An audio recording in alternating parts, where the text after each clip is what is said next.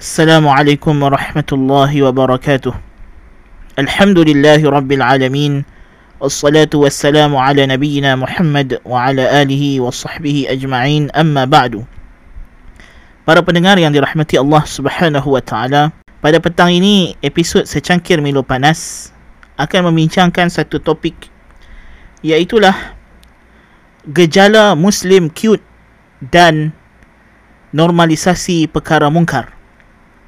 Ya. Apa yang kita maksudkan dengan Muslim cute? Cute di sini ialah comel. Ataupun secara bahasa susun atur yang betul ialah kita kata cute Muslim. Tapi cuma telah menjadi satu istilah baru digunakan sekarang ini ialah Muslim cute ataupun cute Muslim atau orang Islam yang comel. Ha. Apa maksud golongan Islam yang comel ini? Maksud mereka ataupun penggunaan istilah ini digunakan untuk merujuk kepada golongan Muslim liberal.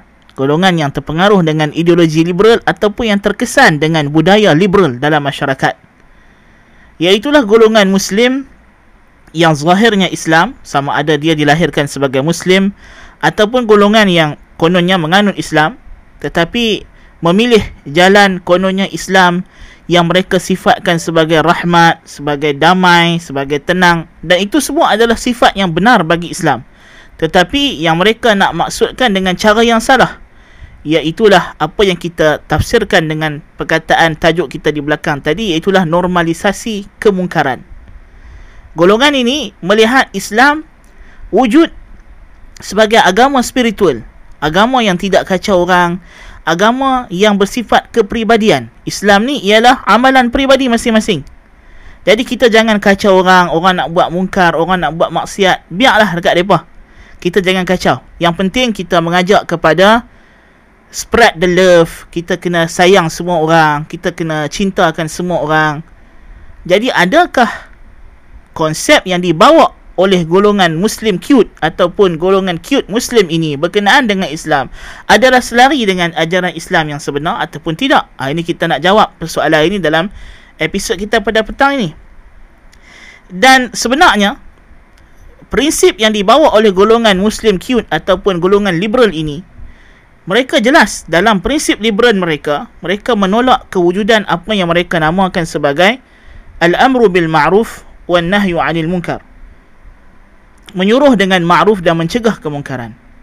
Dan perkara ini telah disebutkan oleh tokoh-tokoh mereka sebagai contoh ialah apa yang disebutkan oleh Mustafa Akil dalam bukunya Islam Without ekstremism yang diterjemahkan ke dalam bahasa Malaysia Islam tanpa keganasan yang mana dalam buku tersebut dia telah menyatakan beberapa contoh atau perkara elemen yang perlu ada dalam amalan Islam supaya Islam yang yang mereka nak amalkan itu tidak dilabelkan sebagai Islam yang ganas atau Islam yang ekstrim. Apa dia perkara tersebut? Di antara topik ataupun bab yang dia muatkan dalam bukunya ialah kebebasan untuk maksiat dan kebebasan untuk bebas daripada Islam. Iaitu dua perkara melakukan maksiat mungkar dan murtad. Naudzubillah min zalik. Maknanya kita tidak perlu rasa jengkel kita tidak perlu rasa jelek dengan golongan yang nak buat maksiat. Dia bagi contoh kalau kita duduk masuk waktu solat kita duduk dengan seorang kawan kita. Jadi kalau kita nak pergi solat kita pergi. Jangan kita buat apa-apa reaksi tidak senang dengan kawan kita yang tak nak pergi solat Ah maksudnya kalau kau nak solat hampir solat kan? Jangan kacau orang. Jangan ajak biarkan dia, jangan buat mimik muka yang tak senang ataupun tak selesa, jangan masam muka dengan dia. Bahkan kalau dia tak nak solat, hormati pilihan dia untuk tidak mau solat. Ah macam itu konsep yang dia ketengahkan berkenaan dengan kebebasan untuk melakukan maksiat. Dan kalau kita tengok pula di media sosial, kita dapati di media sosial ada beberapa kempen yang digerakkan oleh golongan ini untuk menormalisasikan kemungkaran. Sebagai misal, kalau tuan-tuan rajin layari Twitter, tuan-tuan akan jumpa masalahnya dia apa dia sebut sebagai pelangi kempen. Uh, kempen pelangi iaitu gerakan untuk menormalisasikan budaya LGBTQ. Golongan homoseksual, gay, lesbian, transgender. Ada kempen untuk campur LGBT. Campur LGBT mana kita berkawan dengan golongan LGBT tanpa rasa skeptik. Kita hormat pilihan mereka untuk memilih kecenderungan seksual. Ha, ini adalah satu kempen juga. Demikian juga dalam suasana masyarakat.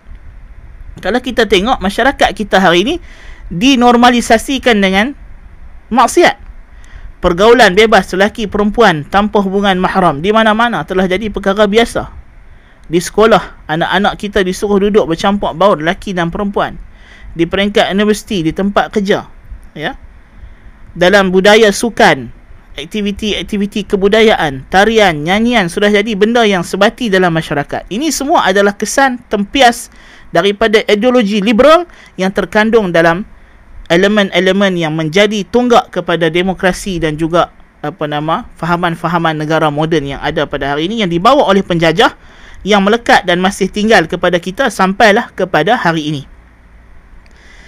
Jadi, benarkah ya apa yang dibawa oleh golongan Muslim cute ini, golongan Muslim liberal ini yang kononnya menak menormalisasikan kemungkaran? Ya, adakah Islam sebegitu? Adakah Islam adalah seperti yang mereka gambarkan atau Islam sebenarnya sebaliknya? Dan mereka ini tidak mewakili pun Islam sebenarnya. Mari kita lihat. Allah Subhanahu wa taala sifatkan ciri-ciri umat Islam dalam Al-Quran di antaranya dalam surah Ali Imran ayat 104 Allah taala berfirman وَلْتَكُمْ مِنْكُمْ أُمَّةٌ يَدْعُونَ إِلَى الْخَيْرِ وَيَأْمُرُونَ بِالْمَعْرُوفِ وَيَنْهَوْنَ عَنِ الْمُنْكَرِ وَأُولَئِكَ هُمُ الْمُفْلِحُونَ Maksudnya, hendaklah kamu menjadi umat yang menyeru kepada kebaikan dan menyuruh dengan yang ma'ruf dan mencegah yang mungkar. Dan mereka itulah golongan yang berjaya. Tengok Allah Subhanahu wa taala dalam surah Ali Imran ayat 104. Ini adalah suruhan, perintah supaya kita menjadi wal takum minkum. Min di sini sebagai ulama kata dia adalah min di, di bayanil jins untuk menjelaskan apakah perkara yang Allah nak kita jadi. Kita hendaklah menjadi umat yang sifatnya, yang ciri-cirinya adalah sentiasa menyeru manusia kepada kebaikan, menyuruh perkara yang ma'ruf, perkara yang diiktiraf oleh syarak. Dan mencegah daripada mungkar, perkara yang tidak diiktiraf, yang diingkari oleh syarak. Dan inilah golongan yang berjaya di dunia dan akhirat. Maknanya, kalau kita tak jadi begini kita akan termasuk dalam golongan yang rugi yang akan mendapat azab Allah Subhanahu wa taala. Dan ayat ini dia tegaskan lagi maknanya dalam ayat 110 surah Ali Imran. Bukan surat sebelah saja dalam mushaf.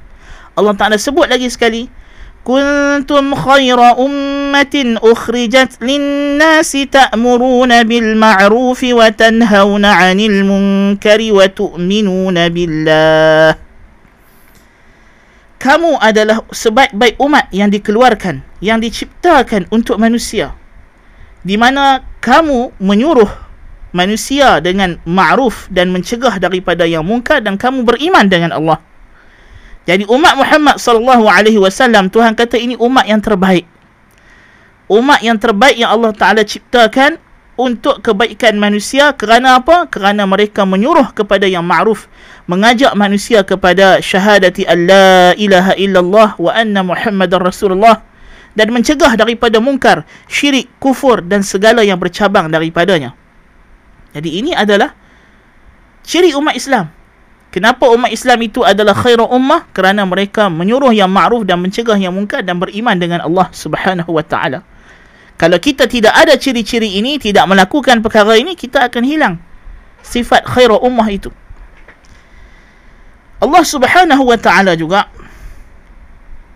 menceritakan bagaimana keadaan mereka yang bersama dengan Nabi Muhammad sallallahu alaihi wasallam para sahabat radhiyallahu anhum di penghujung surah al-fath ayat terakhir daripada surah al-fath Allah taala berfirman Muhammadur Rasulullah والذين معه أشداء على الكفار رحماء بينهم Allah Subhanahu wa taala menyatakan Muhammad adalah Rasulullah dan yang bersama dengannya yang bersama dengan baginda yang mengikut ajaran baginda ciri-ciri mereka itu ialah asyidda'u 'alal kuffar sangat tegas sangat keras terhadap orang yang kafir ruhama bainahum.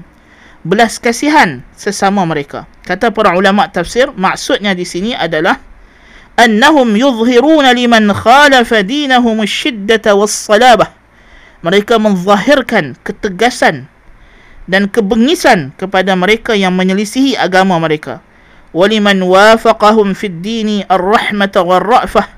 Dan kepada yang seagama dengan mereka mereka menzahirkan kelunakan dan belas kasihan. Dan ini bersesuaian dengan firman Allah dalam suratul Maidah ayat 54 ciri-ciri orang yang beriman. Azillatin 'alal mu'minina a'izzatin 'alal kafirin. Lunak dengan orang beriman tegas dengan orang yang kafir. Jadi di mana golongan muslim cute dengan ayat-ayat ini? Mereka nak kita lunak dengan orang kafir lunak dengan orang yang buat maksiat lunak dengan orang yang menyebarkan selain daripada ajaran Islam bahkan lunak sampai dengan golongan yang murtad. Na'udzubillah min zalik. Ya? Bahkan Allah Subhanahu wa taala dalam surah yang kita semua hafal surah wal asr Allah taala telah bersumpah wal asr innal insana lafi khusr. Allah bersumpah dengan waktu asar bahawa semua manusia berada dalam kerugian alladhina amanu wa amilus salihat kecuali mereka yang beriman dan beramal saleh cukup sekadar itu tidak cukup. wa tawasaw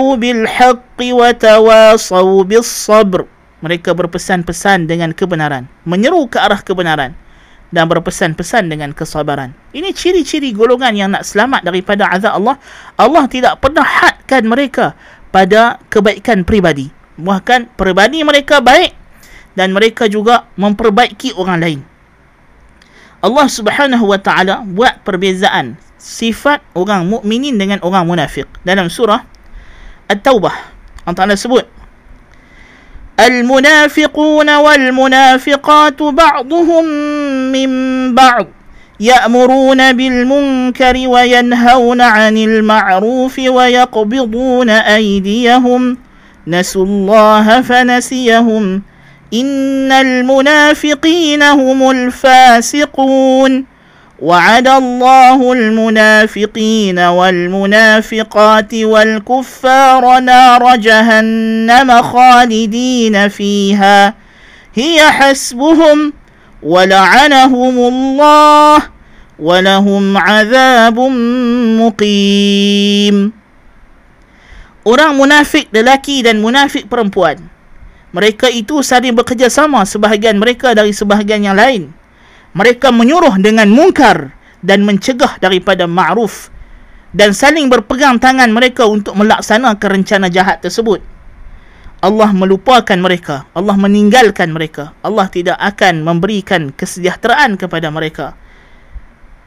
Ha? Kerana apa? Kerana mereka melupakan Allah. Mereka meninggalkan ajaran Allah, maka Allah juga akan meninggalkan mereka. Allah tidak akan memberi hidayah kepada mereka.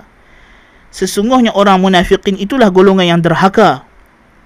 Allah janjikan lelaki dan perempuan yang munafik dan orang yang kafir balasan neraka jahanam yang mereka kekal di dalamnya. Cukuplah bagi mereka perkara tersebut. Dan Allah laknat mereka. Allah jauhkan mereka. Allah keluarkan mereka daripada sempadan rahmatnya dan bagi mereka azab yang kekal abadi. Kemudian Allah buat perbandingan berkenaan sifat orang mukminin. Tadi ayat 67 68 surah Taubah. Kemudian ayat 71 72 Allah sebut pula ciri-ciri orang yang beriman. Wal mu'minuna wal mu'minatu ba'duhum awliya'u ba'd. يأمرون بالمعروف وينهون عن المنكر ويقيمون الصلاة ويؤتون الزكاة ويطيعون الله ورسوله. أولئك سيرحمهم الله. إن الله عزيز حكيم. وعد الله المؤمنين والمؤمنات جنات تجري من تحتها الأنهار خالدين فيها خالدين فيها ومساكن طيبة في جنات عدن ورضوان من الله أكبر ذلك هو الفوز العظيم. Allah Taala menceritakan sifat orang mukmin dan mukminat. Orang mukmin lelaki dan perempuan, sebahagian mereka adalah pembantu, penolong sebahagian yang lain. Mereka saling memberikan kesetiaan. Mereka menyuruh dengan yang ma'ruf dan mencegah daripada yang mungkar dan mendirikan salat dan menunaikan zakat. Menyuruh yang ma'ruf, mencegah yang mungkar. Lawan dengan orang munafikin tadi. Mereka menyuruh yang mungkar, mencegah yang ma'ruf. Orang mukmin mendirikan salat, menunaikan zakat dan taat kepada Allah dan Rasulnya. Mereka lah yang akan dirahmati, dibelas kasihani oleh Allah. Sesungguhnya Allah itu maha gagah perkasa lagi maha bijaksana. Allah menjanjikan kepada orang mukmin dan mukminat syurga yang mengalir daripada bawahnya sungai. Mereka kekal di dalamnya dan tempat tinggal yang baik di dalam syurga adnin. Syurga tempat tinggal yang tetap tidak akan berpindah randah. Dan redha daripada Allah itulah yang paling besar. Demikianlah kejayaan yang teragung. Jadi bayangkan perbezaan orang mukmin dengan munafikin ialah pada al-amru bil ma'ruf wan nahyi 'anil munkar. Orang mukmin bukan sahaja mereka memperelokkan diri mereka dengan taat kepada Allah, mereka juga menyeru dan mengajak orang lain untuk taat kepada Allah Subhanahu wa taala. Dan Allah Subhanahu wa taala ha, telah menyuruh nabi kita sallallahu alaihi wasallam untuk memerangi orang kafir mengajak mereka kepada Islam dan mereka yang menentang yang keras kepala yang degil hendaklah diperangi dengan syarat-syarat jihad yang ma'ruf dalam perinciannya dalam kitab-kitab fiqh Allah Ta'ala berfirman قاتلوا الذين لا يؤمنون بالله ولا باليوم الآخر ولا يحرمون ما حرم الله ورسوله ولا يدينون دين الحق من الذين أوتوا الكتاب حتى يعطوا الجزية عن يد وهم صاغرون Perangilah mereka yang tidak beriman dengan Allah dan hari akhirat dan tidak mengharamkan apa yang Allah dan Rasulnya haramkan dan tidak beragama dengan agama yang benar daripada kalangan mereka yang telah diberikan kitab sebelumnya Yahudi dan Nasrani sehinggalah mereka mahu memberikan jizyah dengan tangan mereka sendiri dengan penuh kepatuhan dan ketundukan kepada kerajaan umat Islam, kerajaan Islam. Dan mereka itu berada kerdil di bawah naungan dan pemerintahan kerajaan Islam terlaksana pada mereka undang-undang negara Islam yang berpaksikan kepada kitabullah dan sunnah Rasulullah sallallahu alaihi wasallam. Allah suruh Nabi kita sallallahu alaihi wasallam memerangi orang orang kafir dan juga munafik يا أيها النبي جاهد الكفار والمنافقين واغلظ عليهم ومأواهم جهنم وبئس المصير Dua kali Allah Ta'ala ulang ayat ini dalam surah At-Taubah ayat 73, surah At-Tahrim ayat 9. Wahai Nabi, perangilah, jihadlah, melawanlah akan kamu orang yang kafir dengan senjata. Dan orang yang munafikin dengan hujah dan penjelasan dan berlaku tegas dan bengislah kepada mereka. Ya. Jangan kamu berasa belah kasihan sehingga kamu tidak melaksanakan hukum Allah pada mereka. Ya, kita dilarang belah kasihan kepada makhluk sampai kita meninggalkan undang-undang Allah. Ini dilarang sama sekali. Waghluz alaihim wa ma'wahum jahannam dan tempat kembali mereka yang kekal abadi itu ialah jahannam. Dan itulah seburuk-buruk tempat kembali.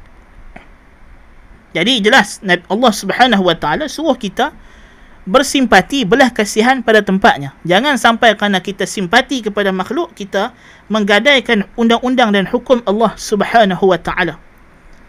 Nabi sallallahu alaihi wasallam pula berpesan kepada kita, "Wallazi nafsi biyadihi la ta'murunna bil ma'ruf wa la tanhawunna 'anil munkar." أو ليوشكن الله أن يبعث عليكم عقابا منه ثم تدعونه فلا يستجيب لكم حديث صحيح رواية الترمذي Demi Tuhan yang jiwaku berada di tangannya Hendaklah kamu menyuruh dengan perkara ma'ruf Dan hendaklah kamu mencegah perkara yang mungkar Jikalau kamu tidak melakukan perkara tersebut Pastilah Allah Ta'ala hampir sahaja akan menurunkan kepada kamu azabnya yang mana kemudiannya apabila kamu berdoa kepada Allah dia tidak akan memperkenankan lagi doa kamu. Nabi SAW pesan kepada kita man ra'a minkum munkaran falyughayyirhu biyadihi. Fa in lam yastati' fa bi lisanihi fa in lam yastati' fa bi qalbihi wa dhalika adhafu al-iman. Barang siapa yang melihat kemungkaran hendaklah dia mengubahnya dengan tangan. Ini kata ulama mengubah sama ada dihilangkan terus atau daripada mungkar itu zahir jadi mungkar yang tersembunyi. Orang tak nampak. Kalau tak mampu, hendaklah dia mengubahnya dengan lisan. Kalau tidak mampu, hendaklah dia mengubah dengan hati. Yang dia mesti benci perkara tersebut. Dan itu adalah selemah-lemah iman. Sekurang-kurangnya kita kena benci perkara yang mungkar dalam hati kita. Ya. Dan cuba kita lihat apa yang Nabi SAW nak buat kepada orang yang tidak pergi salat berjamaah. Nak tengok tadi Mustafa Akil kata, kalau kita nak Islam yang tidak ekstrim, Islam yang sederhana, maka kita jangan buat mimik muka kepada kawan kita yang tak mau pergi semayang dengan kita. Biar kita pergi semayang, dia tak mau semayang, sudah tinggal dia. Tapi tengok Nabi SAW. Nabi kata apa? An amura bis salati fatuqam. Thumma ukhalifa ila manazil qawmin la yashhaduna as-salah fa uharriqa alaihim. Aku hampir-hampir aku sangat teringin kata Nabi SAW untuk aku suruh didirikan salat dan diiqamahkan. Kemudian aku nak pergi tengok rumah-rumah mereka yang tak datang yang sengaja tak mau datang salat ini. Lalu aku nak bakar rumah mereka. Allahu akbar. Tapi sebab nabi ingat di rumah itu ada kanak-kanak wanita kecil nabi tak buat. Tapi itu nabi sampai ketahan nak pergi bakar teringin nak bakar. Allahu akbar kabira mana betapa bencinya Nabi SAW kepada perbuatan tersebut. Ini hadis sahih riwayat Bukhari dan Muslim. Ya. Nabi SAW mengutuskan daripada Abu Hiyaj Al-Asadi Ali bin Abi Talib radhiyallahu an berkata kepadanya ala ab'athuka ala ma ba'athani alaihi Rasulullah sallallahu alaihi wasallam alla tad'a timthalan illa tamastah wala qabran mushrifan illa sawaitah wa fi riwayah wala suratan illa tamastaha riwayat Muslim Nabi wasallam Ali bin Abi Talib kata, mengutuskan aku dan Nabi pesan, Nabi bagi arahan, janganlah kamu jumpa satu patung, melainkan kamu pecahkan dan kubur yang ditinggikan, melainkan kamu ratakan. Kubur yang dibina, melainkan kamu ratakan. Dan kata Ummul Mukminin Aisyah radhiyallahu anha dalam hadis sahih dalam Sahih Al-Bukhari, "Ma khuyyira an-nabiy sallallahu alaihi wasallam baina amrayn illa ikhtara aysarahuma ma lam ya'tham." Nabi tidak diberi pilihan dua perkara melainkan Nabi akan pilih yang paling senang selagi mana perkara tersebut bukan dosa. Fa idza kana al-ithmu kana ab'adahuma minhu. Kalau benda itu dosa, Nabi menjauhi kedua-duanya. Nabi tidak akan dekati benda yang membawa kepada dosa. Wallahi man taqama li nafsihi fi shay'in yu'ta ilayhi qatt. Nabi tak pernah demi Allah kata Aisyah balas dendam kerana dirinya sendiri. Kerana dia sendiri tak puas hati atau benda tu melibatkan pribadi dia Nabi tak pernah balas dendam. Hatta tuntahaka hurumatullah fayantaqimu lillah. Tetapi apabila dicerobohi larangan-larangan Allah Nabi akan menuntut hukuman kepada orang yang menceroboh hukum Allah. Nabi tak pernah biarkan orang yang buat dosa. Nabi tegakkan hukum hudud ya Nabi berdakwah Nabi melarang ya Nabi melihat kemungkaran, Nabi cegah dengan tangan baginda sallallahu alaihi wa alihi wasallam. Ya. Asma binti Abi Bakar radhiyallahu anhuma masuk rumah Nabi pakai baju yang jarang yang menampakkan warna kulit. Nabi sallallahu alaihi wasallam bagi isyarat suruh dia tukar baju.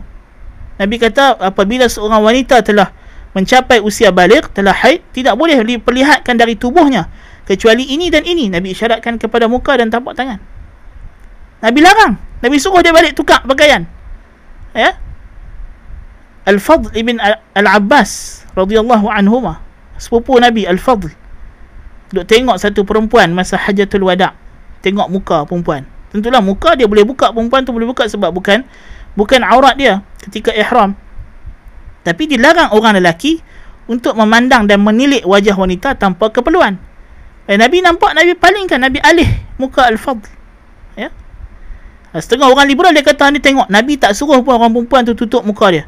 Ialah muka bukan aurat. Tetapi dia lupa hadis Asma. Nabi suruh Asma balik tukar baju, tukar pakaian, ambil tudung yang menutup warna kulit. Subhanallah. Ya.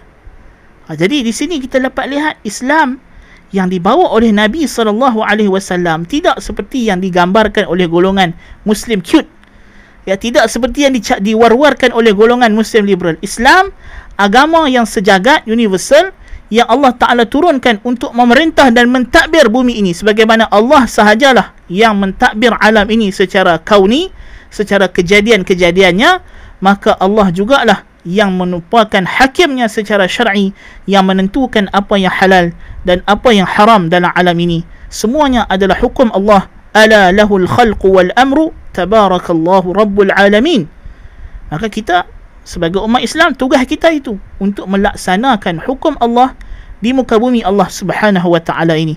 Ini barulah Islam yang sahih.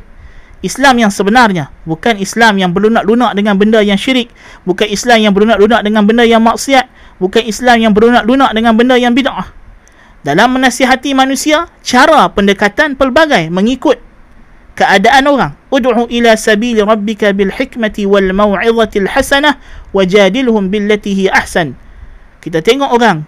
Ada orang yang sekali tegak dia boleh terima kita tegak sekali sudahlah tak payahlah lebih-lebih dengan dia.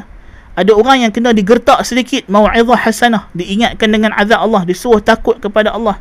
Diancam dan diugut sedikit. Maka perlukan. Ada orang perlu macam itu dan ada orang perlu jidal sampai ke tahap perang kata Ibn Qayyim rahimahullah. Ada orang kita kena perang dengan dia. Ada orang kita kena bergaduh kena bertekak dengan dia. Itu adalah martabat manusia. Ala kulli hal setiap orang kita kena seru dia kepada Islam mengikut kesesuaian keadaan dia.